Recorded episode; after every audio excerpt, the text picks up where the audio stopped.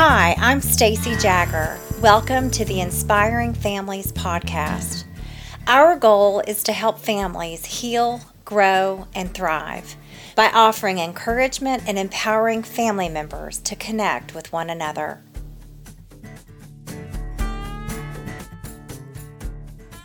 We are here with Rich Johnson. He is an interventionist, and I have had um, a wonderful opportunity to meet with Rich. And we're going to hear his story today about um, just how he entered into the addiction field. And the whole purpose of this conversation really is to inspire families to ask for help when you really need it.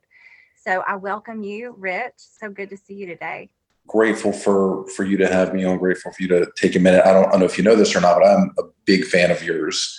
And oh, uh, thanks. Specifically, the work you do, like surrounding children and stuff, um, yeah. has like impacted the way that I parent. You know, especially when it comes to screen time and things like that. Mm, yeah, but I'm a pretty big stickler on that, aren't I? Yes. I am.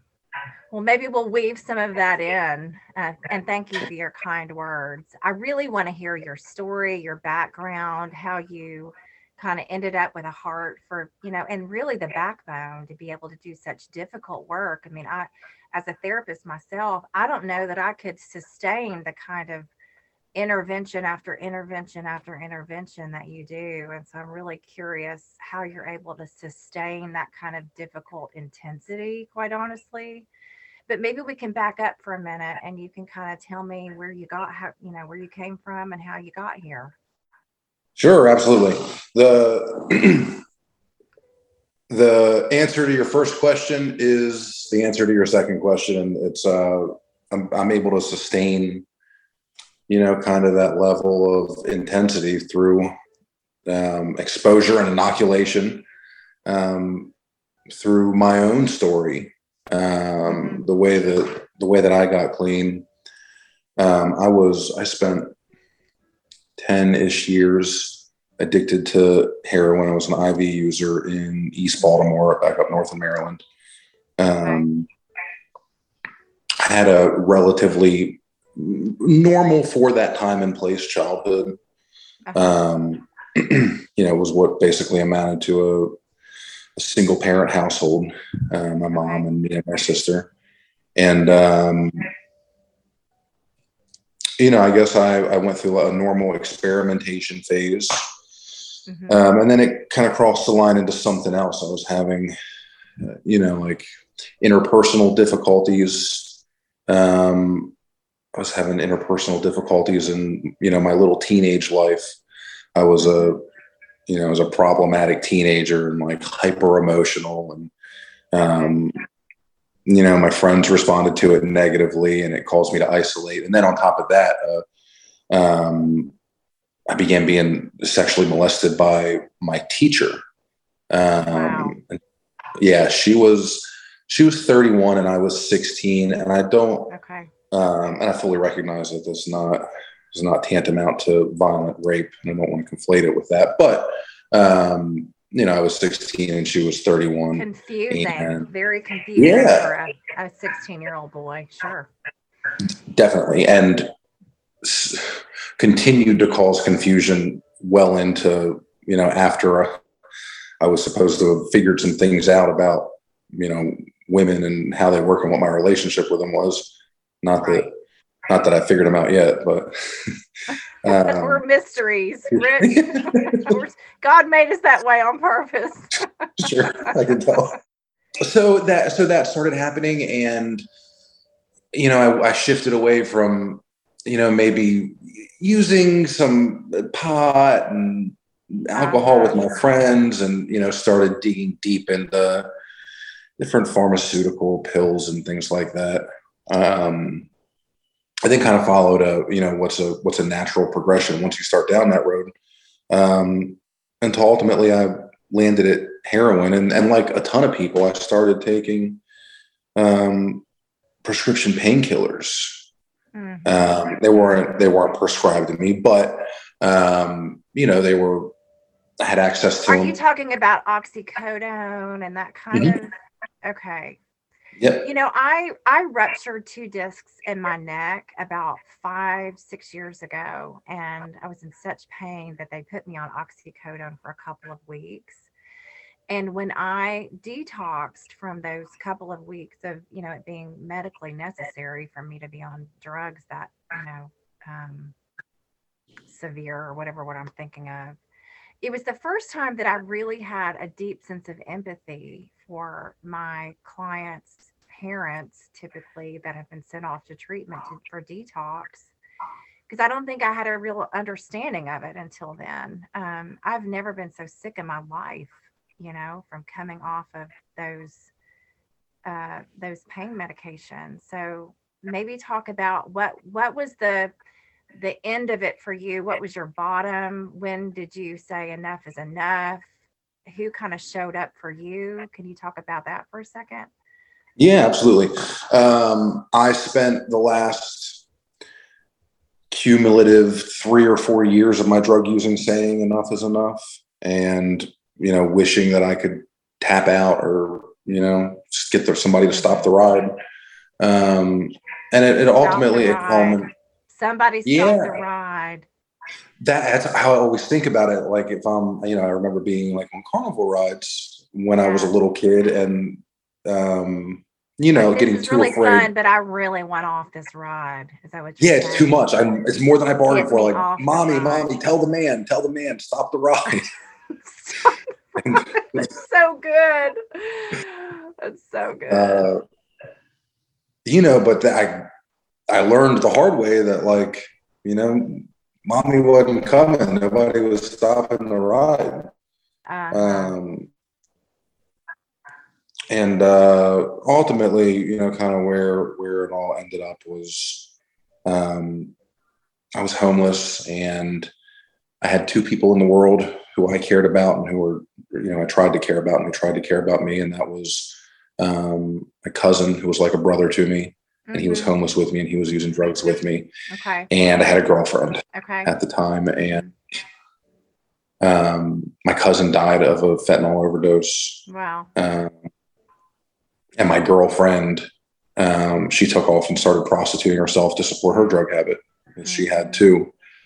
And I was homeless and finally had been picked up by the police for a litany of petty crimes that I had committed to support my drug habit. Mm-hmm. Um, it wasn't anything too serious, but it was so much of it that it there was like 20, 20 year sentence hanging over top of my head. So kind of my my bottom, if I can call it that. You know, I guess I've had several.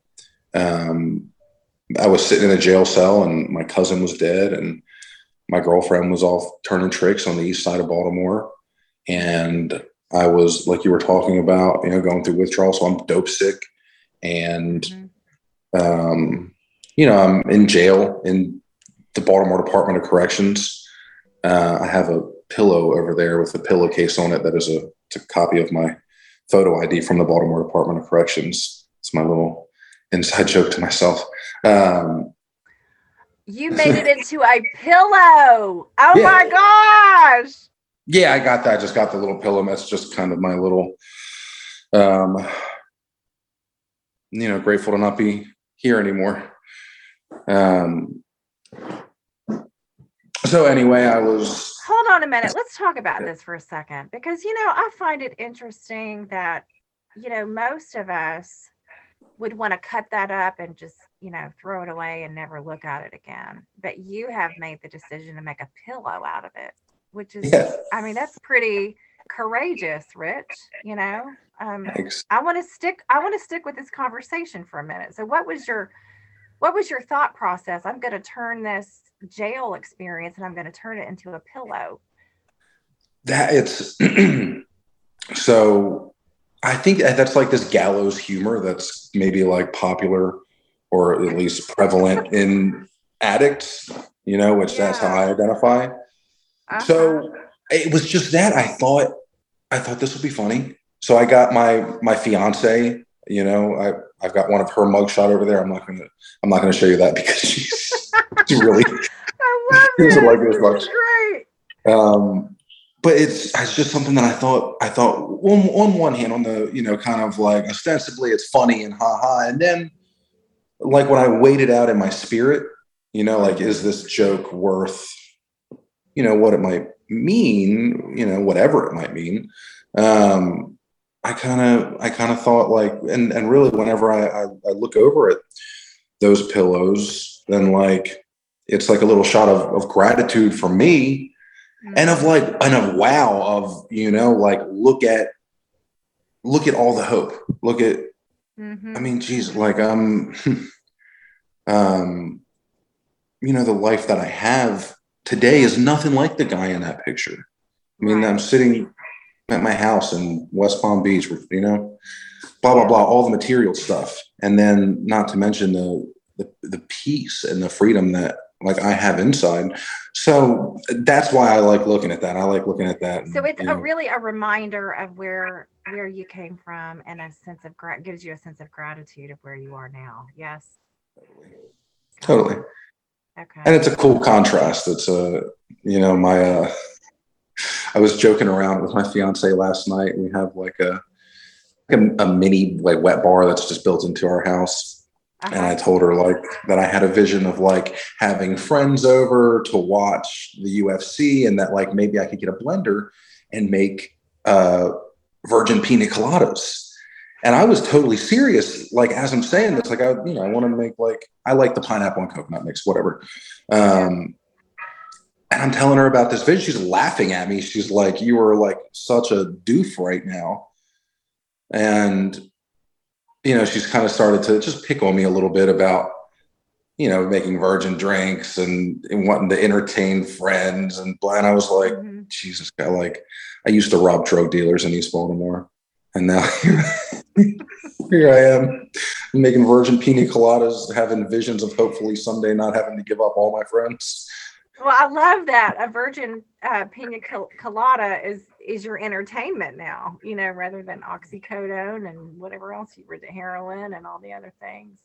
Let's fast forward just a little bit. So, how did you end up as an interventionist where you have the courage and the and the backbone to show up to someone's home on behalf of the family, right?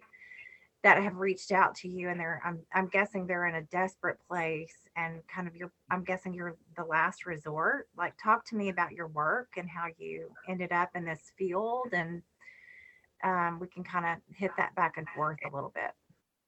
Yeah, totally. Um, so the um, I'm hesitant to call it courage. You you said courage. Um, the I guess the ability to endure the stress and the tension of having to approach people like that that came built in by the time by the time I started doing that, all of that was built in from the experience that I had when I was out there using. I mean, Stacy, like I I did, I did Tent City in East Baltimore. I did I did the Baltimore Department of Corrections. I've mm-hmm. you know had guns pointed at me. I've been beaten within an inch of my life.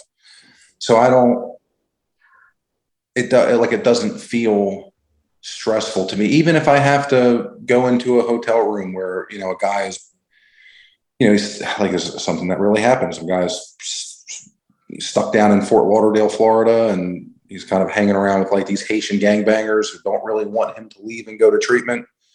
And that one was a little scary. Maybe bad example. That was a little scary. But um, it's not that big of a deal for me. You know, I've lived in this world and I don't want to, you know, ever put myself in like unsafe situations. Right. But I'm not like I'm not scared of that. Um, so you're saying that you've really um, matched the intensity of your drug using days, but now you're using your skills for good rather than for destruction. Yes. Yeah. Yes. Okay. Nice. Or at okay. least, uh, you know, like I haven't forgotten the things that I've I haven't forgotten those experiences and that like you know my brain you know like the stuff that happens in my brain like that what triggers uh, a, a fight or flight response in my brain is not the same as it was before the first time somebody ever pointed a gun at me or the first time I ever got beat up you know like kind of that mm-hmm. you know like you get like inoculated over time Right. Um, Can so you I'm able to kinda- what you're like in in your work? What are you seeing? What kinds of families are reaching out to you? How can they reach out to you? How do they know they should reach reach out to you? Can you talk about that process for a little bit? Yeah, absolutely. So if they think they should, they should. And the reason is we'll, you know, we have a finely tuned process where they'll do an assessment. And if they're not right for an intervention, we'll know that. Um, and then we're also plugged in with a ton of other resources and we do a ton of referrals to other services that aren't, you know, they're not right for us. Um, So let's just say I have a family member, let's say I have a child that I'm concerned about, and I reach out to you. Can you walk me through it? Like, teach me how this works from A to Z? Sure. Uh, Maybe not from A to Z. Maybe I can give you like a, the, the kind of general Z? overview. It's a, um, yeah, maybe I could get you through like L or something. I don't know. got um, That's perfect. So the first thing is, is somebody needs to reach out. Usually that happens by phone. Um, and usually what happens is someone will, um, they'll mention it to like their therapist or they'll end up, they'll Google, you know, intervention, whatever, and a drug and alcohol treatment program will pop up because those Okay. guys own search Okay. engine stuff. Um, so first thing, phone call, and we'll either do an assessment right there on the spot if we can, or we'll schedule it. Um, we do a lot of them. It takes like 30 or 45 minutes. They'll do an assessment. They'll get asked a ton of questions about what's going on. Um, and then from there, that gets passed off to me from whoever does the assessment. And I'll look it over. I'll ask questions of whoever did the assessment. If I need to call the family and get more information, I will. But like right then and there, I'm building out a profile of who are these people, what is the system, where, what's going on, um, and then I'll direct, you know, somebody who's on the phone for us, or you know, I do this myself sometimes too, to reach back out to the family and say, hey, look, here's here's what we can do for you. Um, because on you know I own Rosecrest Recovery Services, and on top of interventions, we do a ton of other problem solving work around behavioral health, addiction, mental health. Um, so I'll say, hey, here's what we can. You know, you might not be right for intervention, but um, you know, I'm going to refer you to this treatment center that's a good fit for this person for X reason, and we'll send a sober companion over. You know, part of what we do. Um, Okay.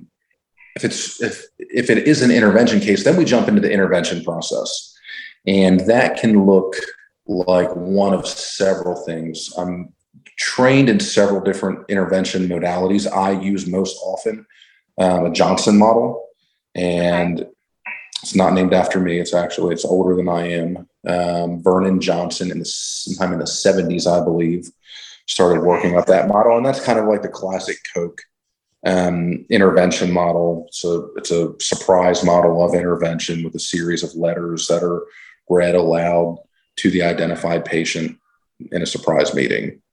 Um, but that I'm not like emotionally partial to that model, but it coincides with I think the demographic of addict who's out there more prevalently now. So like a lot of what I see is fentanyl, fentanyl, fentanyl. And that's because the fentanyl is in everything now. So as soon as I hear fentanyl, that you know, if a mom tells me fentanyl, or if even if a mom tells me cocaine, if a mom tells me heroin, there's fentanyl in all of it. Um, you have to, you at least have to assume there's fentanyl in all of it. So I hear that, and basically what you're telling me is we need to do something yesterday. Um, Hmm. Okay. Because good to know. the yeah the clock is ticking so the johnson model lends itself really well to that you know we come in and we kind of do this i like to call it like this one punch knockout um to the best of our ability Can at you least walk? Can you kind of like land the plane and like walk us into the room of what that would look like, sound like, feel like for a family to do an intervention with letters, reading the letters out loud to their loved one? Can you kind of talk about that yeah part? um it is all of the all of the intervention models that i use especially the johnson model they have energy to them and that is what i view like my job as an interventionist is I am a director of energy. Um, because there's there's an emotionality that's in that room. So what does it feel like? Um, it's heavy and it's tense walking into it. Um, it feels like maybe it feels like a casino at three in the morning, you know, where Mm, you know if you've ever been like in an environment like that where that there's there's only there's a few people gathered around and they're all you know they're going to bet the farm on red or whatever um Okay. because that's what's going on that's what's going on with these families is that you know they're they bet everything. This is because you're right i am. By the time they call me they should have called me last year. Universally. Nobody calls me when they should should call me because they don't know. You can't blame them um So most of the calls you're getting, it's the eleventh hour. oh yeah. Okay. yeah it's already it's it's it's progressed it's advanced um i don't i get very few calls that you know are uh, like some fledgling substance use disorder i do i do some work with adolescents and that's a different animal but most of the time you know by the time you call me you should Almost me like going into a war zone a little bit, right? yeah. Yeah. Yeah, it is. It's for Okay. like i do i do competitive brazilian jiu-jitsu and that's Oh, walking into like a jiu-jitsu fight you know right. um, Yeah. Where like you have to you know the the disease is going to be in that room and it's going to be doing everything it can to preserve its existence Mm. and you're kind of going in there and grappling with that um and it's it's like nothing else i i firmly enjoy it um I bet you do. I bet you Yeah. do. I believe you 100%.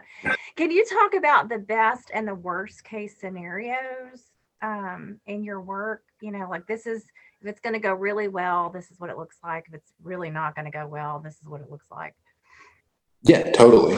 Um, best case scenario is my identified patient immediately they go to treatment after being basically lovingly and gently asked to go.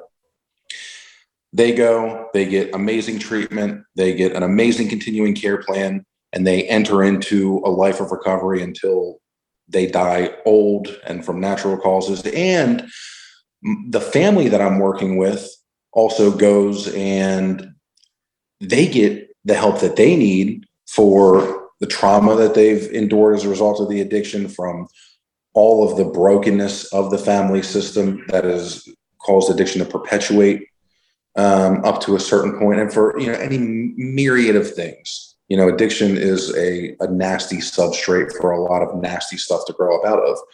Um, Right. so that's best case scenario. Worst case scenario worst case scenario is the family doesn't do anything that i ask them to do and they think that they know best and they continue down a path of dysfunction and sickness and there's no, there's no chance that the identified patient the person who's using is ever going to get help um, you know as long as the dynamic is broken um, So, really, when a family doesn't take direction, that's when it goes south. Is that right? Yes. Yeah, but most of the time on the front end, like during the assessment process, I'm probing to find out are you guys ready to undergo this process? And if I feel like they're not going to take directions from me, then I just I chalk I chalk that up to there's not an intervention to have here. If you guys Okay. you're not going to do what I asked, then you don't need me. You know, please keep my number if you change your mind. Um, that's I, that's never happened. I've never had it where a family would not take any directions from me at all. Um, the worst case that I've seen is um, IP isn't ready to go to treatment yet, and or they're not willing to go to treatment yet, and family undergoes the process anyway, and they learn how to be okay even if you know John is out there. He's uh, he is addicted and he's doing his thing, and they're okay anyway. Um, That's more of an Al-Anon approach where, you know, they're living with an active uh, addict and they're choosing to live the best life that they can in spite of that circumstance. Is that what I'm kind of picking up on with you? Yeah, absolutely. And, uh, you know, addressing everything we talked about before, the trauma, the, the, the broken family system. All that. Exactly. Yeah, got it. That all can, you know, can be healed independent of what this, the IP is out there doing. Got it. Okay. So, do, Rich, do you fly all over the country or is this primarily local? Like, talk to me about, you know, how busy you get and can people reach out to you from all over the place? Like, can you talk to me about that for just a second? Yeah, absolutely. Um, all of the all the contact information is up on www.rosecrestrecoveryservices.com. Um, that'll actually RoseCrestRecoveryServices.com. Okay, got it. Yep. and that there's a contact us tab and that goes there's an email address that links directly to my email i personally will get that and the number listed up there is that's a direct line to me as well um, as far as how busy i get um, insanely insanely busy there, I can only It's a- imagine. it's uh it, it you know things slow down sometimes and i enjoy that that's the you know i take advantage of that time and i go Yeah. play with my kids but it has the capacity to get really very busy um, and i i'm a stickler for um, like that Rosecrest what we do like our our brand is precision and anything you can think of. We've already thought of it and it's covered. So i'm careful not to let myself get too busy no matter how many calls come in because i can't you know this is somebody's kid this is somebody's husband this is somebody's wife. I can't get so busy that i over i can't overlook anything. There can't be like an oopsie or something. Right. um so yeah and, and i'm all over the country i was in the you and i had scheduled this and i apologize for having to cancel last time Oh, but it's okay. Um, flexible. you and i had scheduled this and uh, i was working with a family up in georgia so I had to go head out to georgia and um, you know help out with what they had going on um, you know i've done work out in california kentucky a bunch in tennessee down in florida alabama georgia i just uh, all i mean all over the country Yeah. Okay. texas Can you maybe, how long have you been sober, Rich? my clean date is october the 16th of no october the 20th of 2016 there we go Nice. And tell me how sobriety has um, positively affected your parenting. Oh my goodness. I am so blessed that I became a parent when I was already in recovery. Um, I could, there's not, there's no dice. If I'm not clean as far as parenting goes, no dice. There's not a, there's not a game to play there. There's, Mhm. um, you know, I, and I'm speaking for myself, the way that I use drugs, um, if I am, if I take so much as, you know, a drop of beer or something, I, I will not be a parent the way that I have come to understand parenting. You know, I will, I will be the, you know, person who has provided the biological input to create this life. Um, but a parent is, you know, I know that you could talk about that probably way more than I could, but a parent is something so much more than that. And, you know, the guy who I showed you on the pillow, that guy's not a parent. He's not cut out to be a parent. He'll never be a parent. Yeah, but my guess, Rich, is you've got a deep sense of gratitude about being able to have the opportunity to parent a child, you know, with a different kind of wisdom that you wouldn't have had otherwise. And I'm just guessing you probably see that through a completely different pair of glasses, right? Than someone that hasn't been through a lot of challenges and, um, you know, trauma and all all that goes along with it. So, um, tell me your thoughts about what's going on with kids and adolescents and drugs right now. I was talking uh, to someone about this last night. Um, the entry level drugs, in effect, the marijuana and um, you know, you this wasn't always the case, but pills are an entry level drug now. Um, the drugs are stronger than they've ever been, um, and it's causing it's causing me to see an accelerated timeline.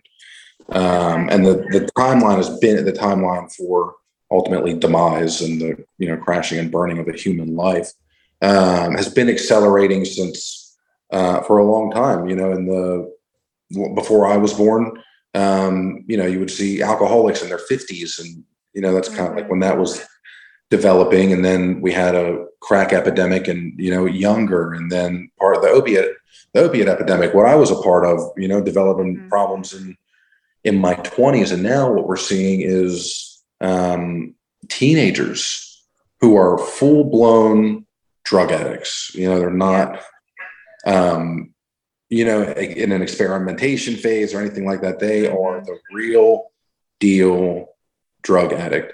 Um, and I think that's because the severity of the substance causes a compulsion to present itself in such a frequency that it just accelerates the the timeline um, of crossing that threshold into um, you know, not just a problematic user, I'm an addict. Does that make sense? I'm, sit- I'm sitting here asking myself the question as I'm listening to you talk about, you know, as we know, alcoholism and addiction is a family disease. And I'm, as a family therapist, and I, I'm now doing family wellness coaching for more high performing families that don't necessarily fall into the criteria of needing mental health services. But those are kind of two different things. But I'm really curious as you're able to see people get sober, what ends up happening with the family? Like, do they get the help that they need for the whole family, or is it very disjointed? Is there not enough family therapists out there that know how to work with the whole family on that you know the identified patient's behalf like what are your thoughts about like true good quality help for the family in the aftermath of recovering from addiction you know an adult child or an adolescent child getting into recovery like can you talk about that for a sec yeah there's a lack of resources but there are some good ones out there and and i know that you're one of them um, Thank you. The, yeah, absolutely. Um, the problem that I encounter is, you know, you might never believe, but it is a lot easier to get a drug addict to go to treatment than and to, to say, oh yeah, I have a problem. You're right. I'll go to treatment than it is for a family member. So yes, the families that I work with end up getting help significantly more often than the families of people who just get into treatment kind of by circumstance. Um, but that's the main enemy that I fight against, or the main um, kind of technique that the broken dynamic uses to to sustain itself um, is denial. And everybody knows where it comes to addiction and alcoholism denial but you know i can't tell you how many times i've sat across from a dad for instance um, and we have the intervention and his daughter goes to treatment and he's like good work. You did great. We're done here. I will see you never. And uh let's go watch a football game. Everything exactly. Yeah exactly. and that, yeah so that's that's what i fight against. Do you think that there needs to be more psychoeducation for families of understanding their role in it? Um or does it feel like you're you're hitting against so much denial that you might as well be speaking german to somebody that's speaking spanish it's I, I love for the education and the information to be out there but it's not you know what i've learned is that you can't you can't logic your way out of an emotional response. No. And that's what people are having is an emotional response to, you know, like they've seen the devastation and, you know, that to protect themselves, it's, mm-hmm. oh, I didn't have a part in that. Oh, I didn't do that. I didn't, I didn't put a needle in my arm. Um, you know, and it's not, it's not like an openness to actually discuss or receive receive education or information. It's just an emotional blockade. Um, so you know, there it's difficult. What are your thoughts about? I mean, maybe just for a minute, talk about your feelings about AA, NA, ACA, Al Anon, you know, the 12 step world? Like, do you have, you know, in my own practice, um, I feel like I have two different camps of people people that are really open to the idea of the 12 step recovery world, and the people that really are not. And I'm curious do you see the same thing? And how much effectiveness do you see from people? I mean, my personal opinion, if you want to hear my opinion, um, is you know, there's so many people that can, you finally convince them to go to a 12 step meeting, but they don't understand that you don't really get better until you work the steps. You know what I'm saying?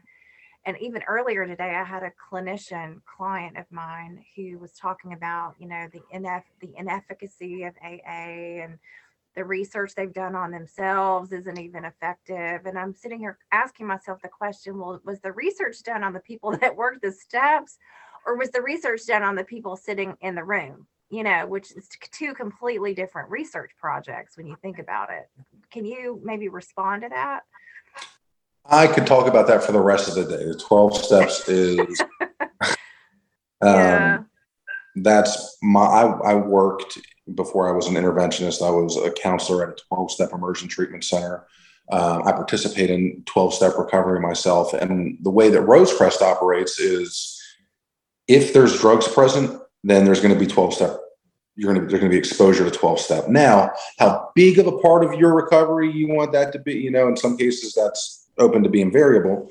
Um, but yeah, you said it. the The fact of the matter is, is that they um, years ago the the the the going the going success rate for AA was allegedly three percent. I personally, I've seen thousands, maybe tens of thousands of people involved in 12 step recovery, and I've never seen it fail. I've never seen it fail even one time. I'm not saying that it can't fail. I understand the concept of, of anecdotal. Mm-hmm. But of all the people I've seen come through, it's never ever failed even once. And you're telling me that 3% is what's the? no, it's silliness. The the problems that I see when it it looks like the 12 step recovery, A, NA, kind of whatever has failed, is number one, is you're hanging around a 12 step meeting. You're not actually working the 12 steps, which right. why anybody thinks that that will do anything. I have no idea. Why are you in a 12 step meeting if you're not working the 12 steps? Mm-hmm. Um, and then, Preach, you know, like, brother. like God bless Preach them, keep coming back. But like, what, you know, like, do you want something? You know, you can't be the coffee. The coffee is notoriously bad. Um, yeah. And the other problem that the other problem that I, I identify too is that you get strings of bad sponsorships. You get mm. people who don't know how to take somebody through the steps. So someone can come in and they can recognize, oh, I'm in a 12 step. There's 12, the 12 steps hanging all over the wall. I need to do the 12 steps. Mm. And then they get into a corrupted sponsorship lineage. And there's sponsors who think that they know how to take somebody through the steps but, but they really don't exactly they're not they're not coming out of the literature they're not you know like i've seen a lot of made up stuff that is not. Um is not actually part of the 12 steps in any way that's been agreed on in any group conscious anywhere. It's just something that somebody made up somewhere. Um so then the newcomer gets taught that. Um they're not totally honest. They're you know they don't develop any kind of faith in a power greater than themselves. They never take an inventory of their character defects. Um, and they end up using again and then they wash up to like me for example when i'm a, a counselor at you know a treatment center or whatever and they say i tried the 12 steps it didn't work like kind of like these people you're describing you know i'm against the 12 steps they don't work they you know xyz um, but I've never I've never seen it fail for someone who has really thoroughly followed the path. I've never personally really intelligent people that have never experienced any kind of 12 step recovery who have read this quote research and you know I, I, think it's einstein that said not everything that's valuable needs to be measured. Um, i don't know if i'm quoting that exactly right but it's somewhere in the ballpark. Um, and einstein as we know was a very intelligent man. Well, you you brought up something interesting, and that was the faith piece. Can you talk about how faith and a power greater than you, Rich, has enriched your own life, and how that kind of um, is your sort of north star going forward, and um, the the role of faith in your in your life and in your recovery? Yeah, totally. Um, so I through the process of recovery, and, and like I said, I'm, I'm, i participate in 12 step recovery through the process of the 12 steps. Um, I came to believe that I had to develop some kind of understanding of a power beyond myself. I played around with some different organized religions and I didn't land on one, and I'm okay with that. Um, I landed on almost like a polytheistic view of um, of God. You know, I do. I believe in. Um, I believe in one major God, and then I believe in um, a pervasive sort of spirituality, um, and kind of like a spirit of all things.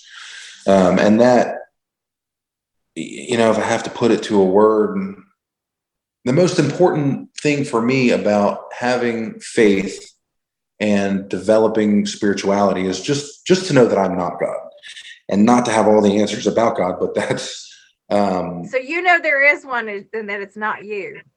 That's it. That's uh, yeah. That's you the know, most I important. Followed you, I followed you a little bit, and I know that you love to be outside, and I'm mm-hmm. curious um, how you kind of tap into your spirituality as you're out in the great outdoors and the big and with you know mother nature talk to me about your love of being outside yeah absolutely that's so i mentioned that i landed on a polytheistic view of spirituality and that's because i can very much so sense if i'm if i'm in the woods in tennessee deer hunting there is a, to me there's a palpable spirit of the woods um, mm-hmm. or if i'm um, if i'm down here in florida and i'm you know, riding my four wheeler along the canals, like there is a spirit that's associated with, with water.